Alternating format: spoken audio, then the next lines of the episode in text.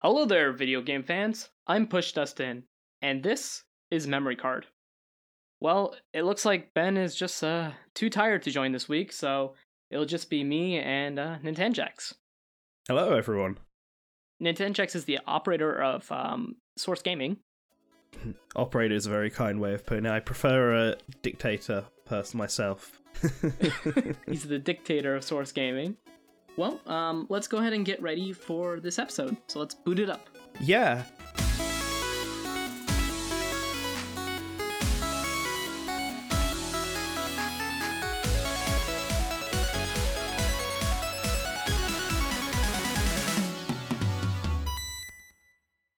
So can you talk a little bit about yourself and what you do on Source Gaming?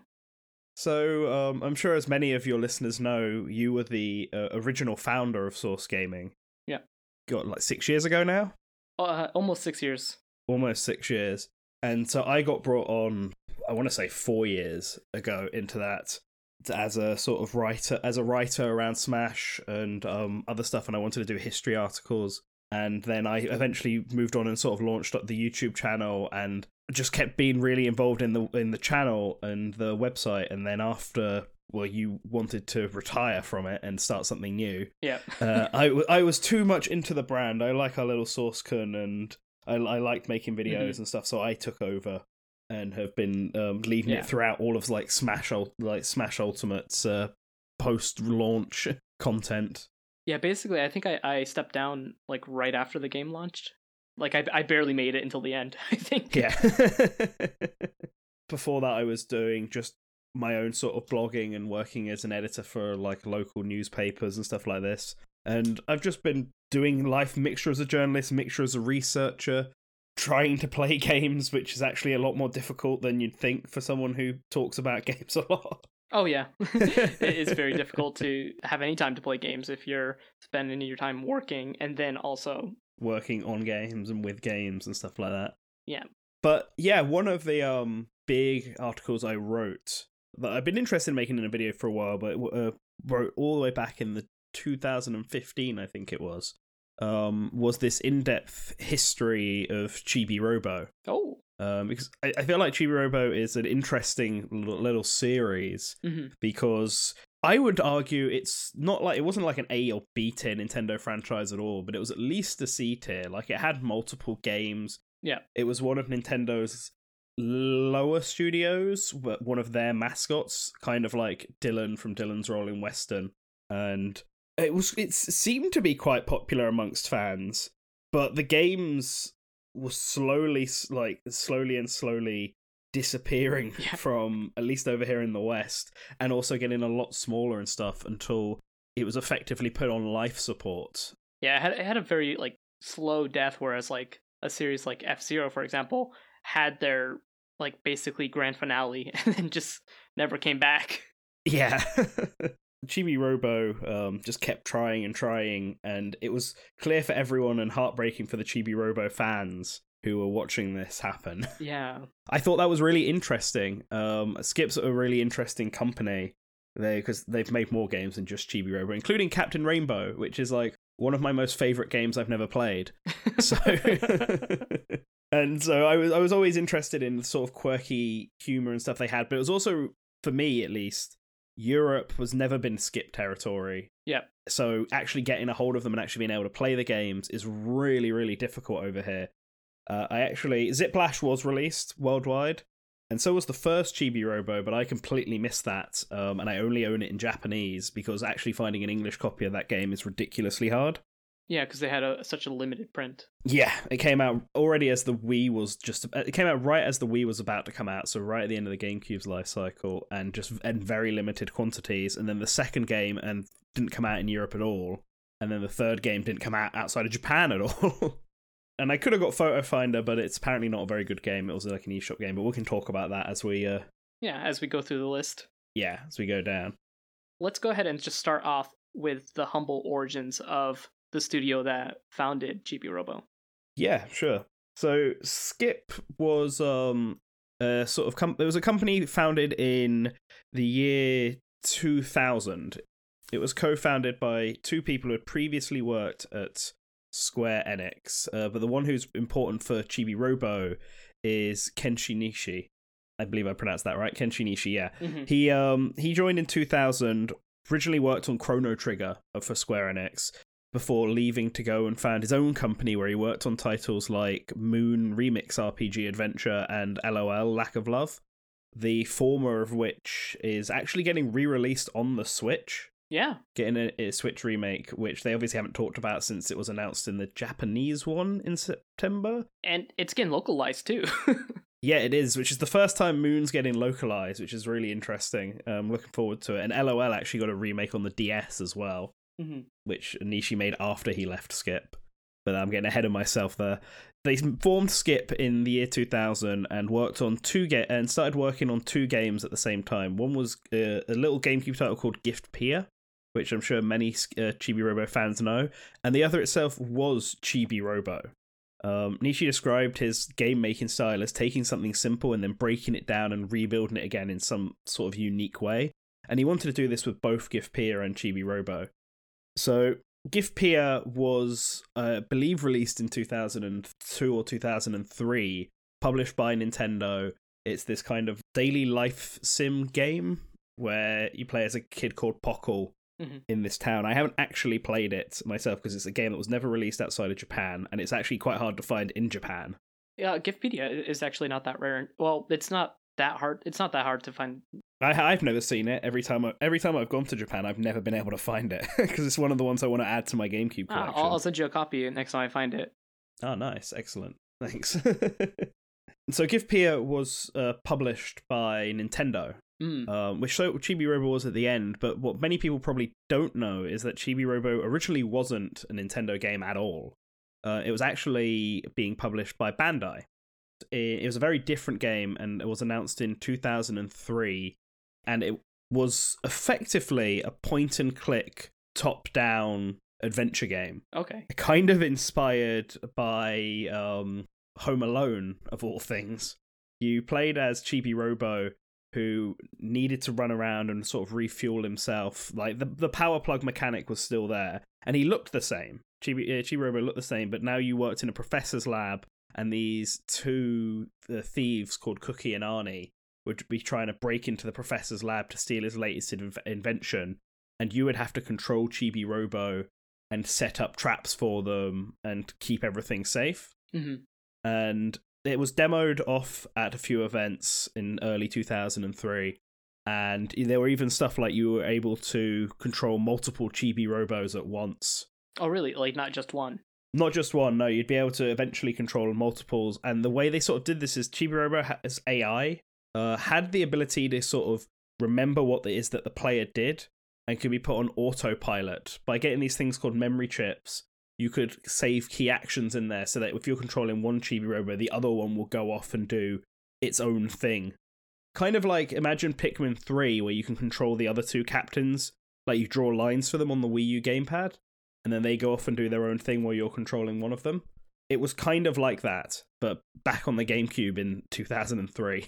But the problem with this game is that apparently it wasn't very good, yeah. And it was also had a ton of development problems, which caused Skip to completely miss their June 2003 deadline for the game, mm-hmm. which Bandai was not very happy about, and they gave them a few more months to work on it, but by the start of 2004, Bandai had had enough, and they just completely dropped the project. Skip is a very small company, too. Oh, yeah, it had 12 people on it at this moment in time, I think it was. There are only 12 people who worked on Chibi-Robo from Skip. That's insane for a GameCube game. Yeah. The game got completely cancelled, and the main reason I don't necessarily think was people, which I'll explain why in a minute. I think it was just the direction was completely off. I think the core gameplay idea wasn't implemented very well, and it was suffering. Everything was suffering because of the result. So Bandai had cancelled the game completely, but Nintendo, who had previously published Giftpia and were interested in what Skip could do, had their eyes on this game. So they swooped in and effectively revived it, and then re-announced it at the end of 2004. Like, in October 2004, we're like, yep, this is the new Chibi-Robo. And it was a completely different game. It was now controlled with the stick. It was now a sort of third-person adventure game. set in a household, which was kind of done because Kensuke Tanabe, who's the producer of Chibi-Robo and the producer of Metroid Prime, he came on and he just basically decided, right, we're doing everything from scratch. We're scrapping everything. We're getting rid of the point-and-click style. His idea behind it was that players will feel more connected to Chibi-Robo if they're actively controlling him and not just telling him where to go. And that's what he kind of likes as a gaming philosophy. Mm-hmm. He wanted players to be Chibi-Robo, not just looking in on Chibi-Robo's world. So he made them change it to this new sort of style. And the only thing they kept over was the fact that Chibi-Robo needed to charge from a plug. And with this new gameplay style, Kenshi Nishi decided, well, if we're doing the world through Chibi-Robo's eyes, I want to tell a really powerful human story. So let's set it in a family and let's have it tackle themes like divorce and... yeah, really adult themes. Child loneliness, like real loneliness, but with a real adult themes, but with a happy atmosphere that was known by Skip. Yeah. So he wanted to do this, and that must have been like really motivating because they actually completed Chibi-Robo now basically from scratch in 8 months, which is ridiculously fast. Yeah. So it was announced in October 2004 when Nintendo announced it and released in Japan on June 2005. So it's a very quick turnaround. Yeah. But it paid off for the company sort of being redone. And I think Miyamoto also played a little bit of a role in it. He was interested in Chibi-Robo. And it's thanks to him that Chibi-Robo can use his plug for stuff that's not just charging. Like the Chibi-Doors was a Miyamoto idea, essentially. He was like, that's what Chibi-Robo's core thing is. Yeah, basically kind of trying to expand the core gameplay because just moving and being charged. Yeah. it doesn't sound... have fun, actually. Yeah, but they got it to work, and Chibi-Robo was quite well received. Originally, it wasn't announced for America, but then in E3 2005, I believe, Nintendo of America had the game as a demo, and it was quite well received. Mm-hmm. And so they decided to... they might have already decided, but this was the first time it had any sort of inkling of a Western release. They decided to launch it, which they did in February 2006, and then Europe had it come out in May 2006. So this was the first Chibi-Robo game, and despite all of the really positive reviews, Official Nintendo Magazine listed it on their 100 best Nintendo games of all time. Yeah, yep, and they listed it as the last classic of the GameCube before the Wii came out. However, it only sold about 0.39 million copies worldwide. Didn't even break half a million. Oh. It sold really poorly for a game that was really well received. And like I said, I think that's partly because even if it was released in Europe and America, it had very limited releases, especially in Europe, and was also, at least for Europe and America, coming out right before the Wii came out. In Japan, I'm not so sure because it was at least a year and a half before the Wii. So... it only sold about 34,000 units in its first week in Japan, and then we don't know what sales were like for every consecutive week until after that. But it wasn't a very good launch for it, which is a shame because it looks pretty good. Yeah. And that was the first Chibi-Robo game. They did actually re-release it in 2008 in Japan under the Wii as part of its New Play Control series, but it actually sold even worse. That's such a shame because that was a popular series because they released Pikmin and other titles. Yeah, Pikmin, Metroid Prime, Mario Tennis, and then Chibi-Robo was definitely the odd one out of them. But yeah, it sold in its prime 11,000 units in Japan. Yeah. So that is a big oof all around. And Nintendo of America and Europe didn't even decide to release it, which is actually... this is, I think, the reason why Nintendo probably hasn't re-released Chibi-Robo since, despite what fans been asking for it to be ported and stuff, because they did try to re-release it once, and it just didn't pay off at all. And the Wii had a huge install base. Oh yeah, this was 2008. This is when the Wii was at its peak. It was no longer difficult to get systems. Everyone had it. It was the best-selling system at the time, and nobody bought the game. So. Why would it be any different now? Maybe because Chibi-Robo's dead or potentially dead. We'll get to that. People suddenly feel more obligated to revive it. But yeah, back then, didn't do very well. Yeah. Hey, listeners, we're putting this episode on pause for a moment to talk about supporting Memory Card via Patreon. If you're hearing this, you're probably not one of our patrons. How do we know? It's because all patrons enjoy ad-free episodes. Other perks include shoutouts, early access to episodes and bonus content, and even the chance to come on the show. If you enjoy Memory Card, we hope you consider pledging even $1 or $2 or $3 or $4, just even a little bit helps. For more information, head to patreon.com/memcard. And now, back to the show. Where'd I put that controller? So that was the first Chibi-Robo game. But after this, two things happened. First, they had no plans to make a sequel. They moved on to a completely new title. But also, Kenshi Nishi stepped down from the project. He moved straight from Chibi-Robo onto working on Captain Rainbow for the Wii. And then once Captain Rainbow came out, he just decided to up and leave the company and start his own company called Route 24. So Nishi... He left Skip entirely, so he wasn't there to work on any more Chibi-Robo games.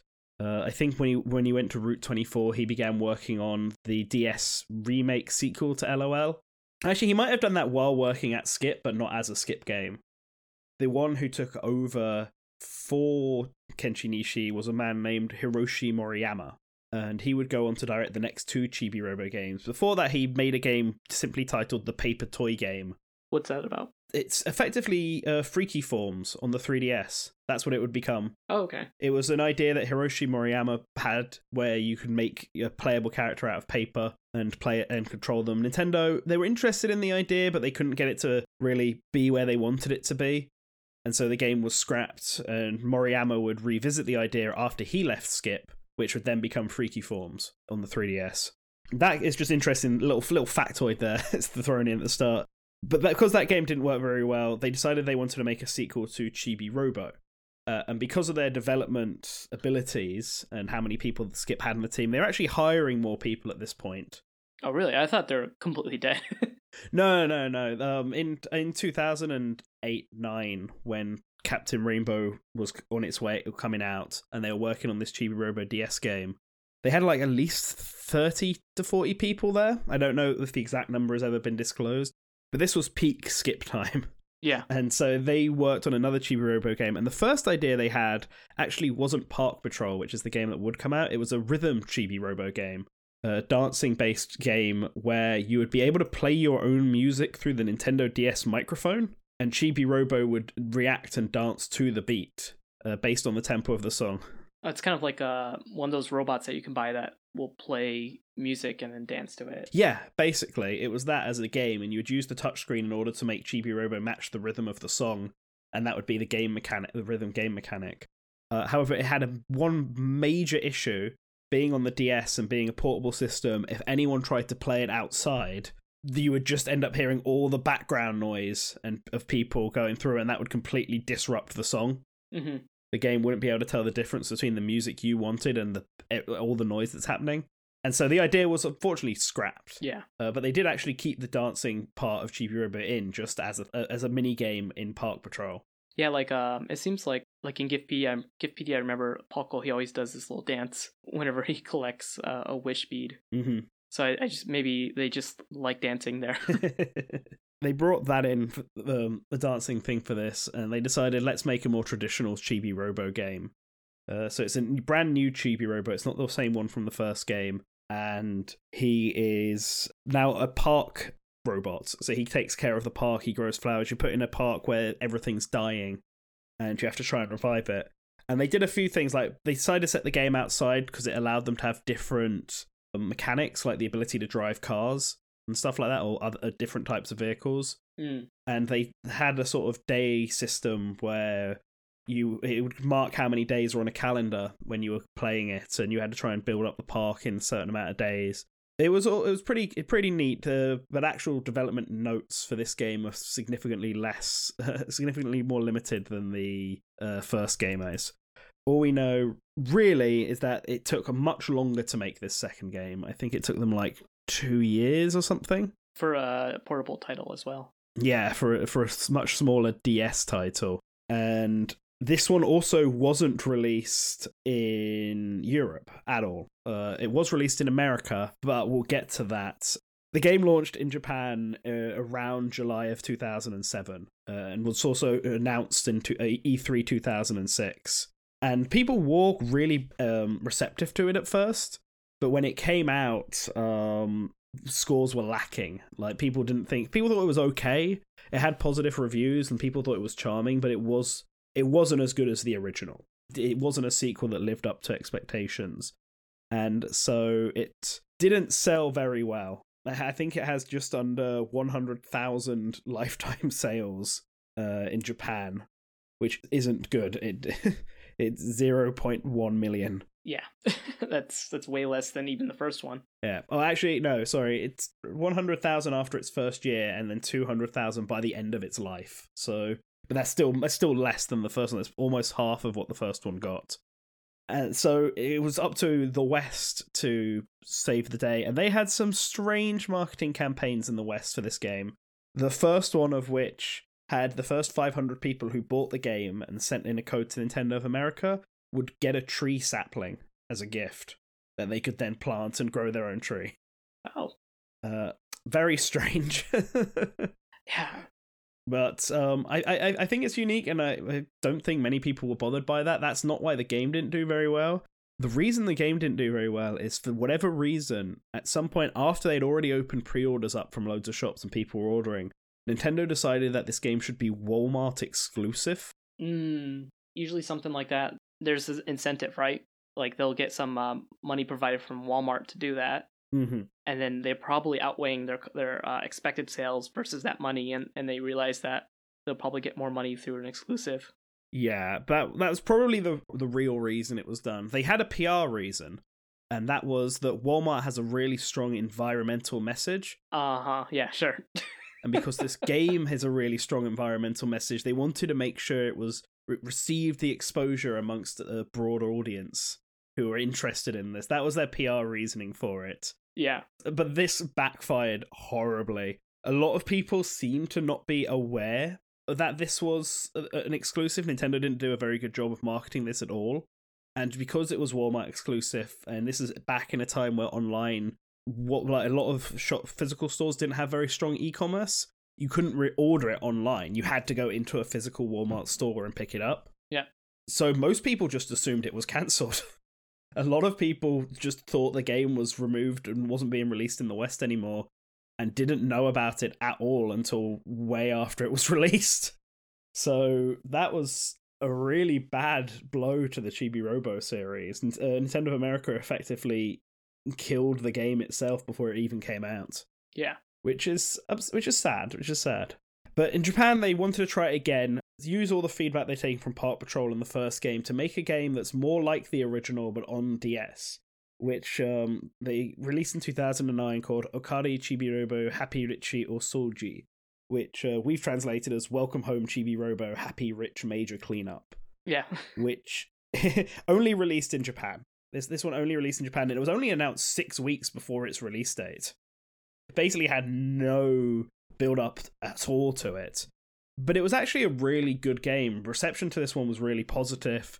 People think it's actually one of the better Chibi-Robo games out there, on par with the original, if not a little bit better of it, because they really did take what they had, learn all the feedback, and made a really good game out of it.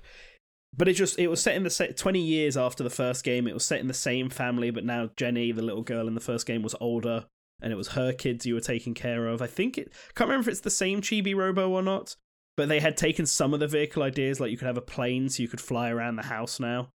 So there were a lot of cool mechanics in here, but development history on this one isn't very well known, and it didn't do very well, unsurprisingly. I don't think they did a lot of PR for this.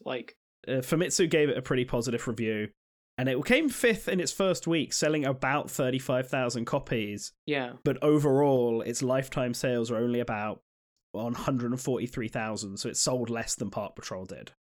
Oh, that's a shame. Yeah, so they were just doing worse and worse and worse. But it's a shame it's that it was like this. But this is where Skip begins to fall apart. So as soon as this game released, the director left. Hiroshi Moriyama left, and with him left about two-thirds of Skip's entire thing. I personally call it like the mass exodus of Skip, because they haven't given any official numbers, but the team just dropped dramatically. And Skip wouldn't release another game for like 4 years at this point. They lost so many key people, I imagine. Yeah, they pretty much did. I think, actually, no, I think Chibi-Robo didn't release for 4 years, but they did release some random WiiWare games here and there. I think this might have been the time that Snowpack Park Patrol got released, and I think they ported some of the art styles games that they made onto the Wii as well during this time. But there wasn't anything else that happened, and Chibi-Robo wouldn't show up again until the 2013 Chibi-Robo Photo Finder, which is this weird AR game where you have to take pictures of real-life objects around your house. And the game will ask, like, find toilet paper, so you go and take a picture of toilet roll. Yeah, let's all find toilet paper right now. Yeah. I know, it's a very hard game to play at the moment. Yeah. This was the idea. It's a neat idea, but it didn't play very well. It's the worst received game in the series. The camera was like, it was okay. It was good on the 3DS, but it wasn't like as good as cameras are now. No, not at all. It was a neat idea, maybe a bit too early for its time. They got a new guy as the director, Keita Ito, and they had to actually bring in two other studios to help make this game, Studios Anne and Oink Games. Oink was, in particular, was made up of previous Skip employees, because the game was just like behind schedule. Yeah. This would be the plague for Skip, pretty much. They wanted to make a Chibi-Robo game, a small one, to bring sales up and show they're still alive. Wasn't very good, didn't do very well. And so in 2013, Skip were effectively given an ultimatum. The Chibi-Robo series has been selling worse and worse and worse, so you need to make sure that the next one is really good and does really well. Yeah. Otherwise, it's going to be, that's it, you're done. So this is when Ziplash began development, and yeah, we all know how this turned out, but originally their concept behind it was pretty decent. They decided that action games were significantly more popular to a wider audience than adventure games and this weird cleanup game and stuff like this. So they wanted to make it a 2D platformer, and that was also, 2D platform was within their development capabilities. Mm-hmm. And then they also decided, well, what's the most prominent thing about Chibi-Robo? How can we make him stand out from the likes of Mario, Donkey Kong, and Kirby? And it was decided that the plug that he carries was the main thing. What can we do with this plug? It's kind of like what Miyamoto told them for the first one. It's like the plug is Chibi-Robo's biggest thing, so it should be the focus of the character. Which is a pretty good idea. So they decided to make a 2D platformer based around all the stuff you could do with a plug, bouncing it off of walls, using it as a swing.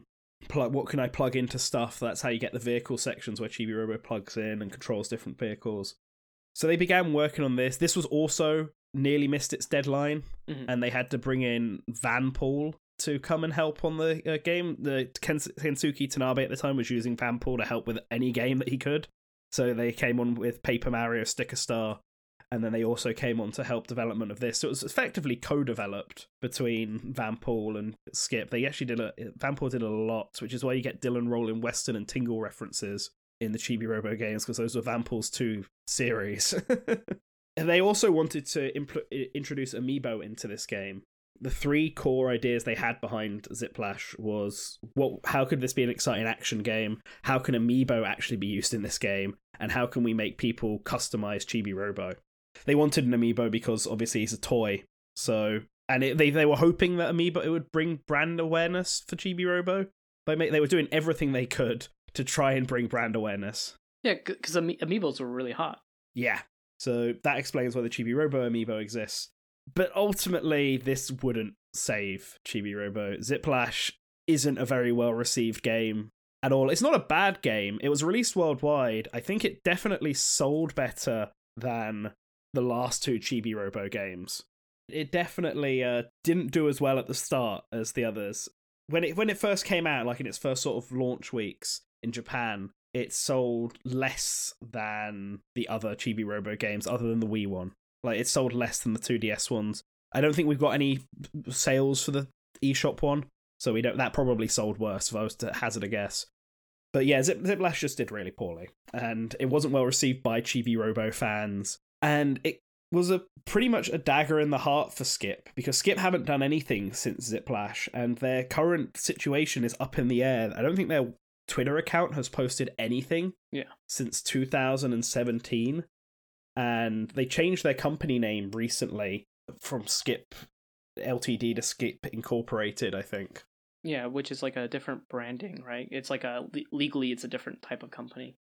Yeah, legally it's a different type of company. It's not necessarily a video game developer anymore.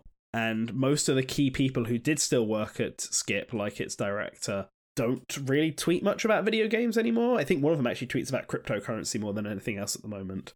So while Skip is still around as a studio, technically, as a company, they don't seem to have worked on anything gaming related at all since Ziplash had come down. So if I had to hazard a guess, they decided that this industry just wasn't for them anymore, and have tried to move on to something else. Yeah. They don't make games anymore, is what it seems like, which means that the chances of Chibi-Robo coming back are incredibly slim. Skip still own parts of the IP.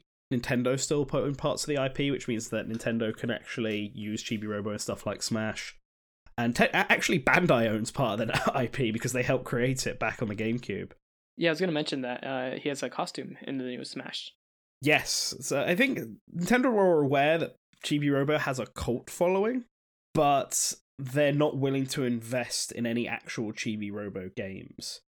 I think the only chance Chibi-Robo is going to have of coming back is if Nintendo does manage to do easy GameCube ports or like eShop or something like that on the Switch eShop. Yeah. Like they did with the Wii on the Wii U, and they've been doing with Super Nintendo Virtual Console, basically. If they can get Chibi-Robo on the Virtual Console and it sells really well there, that might give them an incentive. Okay, people are still interested in Chibi-Robo, because that's the real killer. It's every single game has sold worse and worse and worse and worse. And part of that is definitely Nintendo's marketing, just either not marketing it at all or completely butchering it like they did with Park Patrol. And then part of that is Skip's team just getting progressively less talented with each iteration. But yeah, that's the sad little fate of a little robot buddy. Yeah, it's a real shame because he keeps trying. Like Skip kept on trying to make Chibi-Robo a thing. It was the only successful franchise I think they had. As much as I love Captain Rainbow and I'm interested in Giftpia, neither of those sold as well as the first Chibi-Robo game, which already didn't sell very well. So, and then the art styles games, I think collectively they may have sold better than them, but there's also like a billion of them. Like for a series that didn't really ever sell that well, it lived quite a while. You got to give it kudos. It went on. Chibi-Robo began development in around 2002, 2003, and didn't fully die until 2015. So for a C-tier franchise, it lived for a good, what's this, like 13 years, roughly, since its inception. Since release, I suppose, it lived for like 9 years. But that's still stronger than series like Golden Sun, I suppose, which started in 2001 and died in 2010. I think it would have helped having something Chibi-Robo and Smash. Smash's relationship with Chibi-Robo has been very strange. Ultimate's basically it. Yeah, because it didn't really have any representation. Yeah, it had a trophy in Brawl and some stickers, and then a trophy in Smash 3DS and nothing in Smash for Wii U. And then suddenly in Ultimate costumes and stuff like that. But no music. It's never had music. It's never had a stage. I think maybe if Smash is good for bringing up promotion, so maybe if Chibi-Robo had at least appeared as an assist trophy or something, it might have drawn more interest. And Ultimate is a bit too late. Yeah, I mean, like, look at the reception to Takamaru. Or the Prince Sabare. Yeah, exactly. But yeah, that's the history of Chibi-Robo. It's an interesting little nugget, and it basically rounds up the history of Skip as well, although there are a few things we obviously didn't cover here for time. Well, thank you for coming on and telling us about Chibi-Robo. Thank you for having me on. I've been wanting to get on an episode of Memory Cards since you announced it.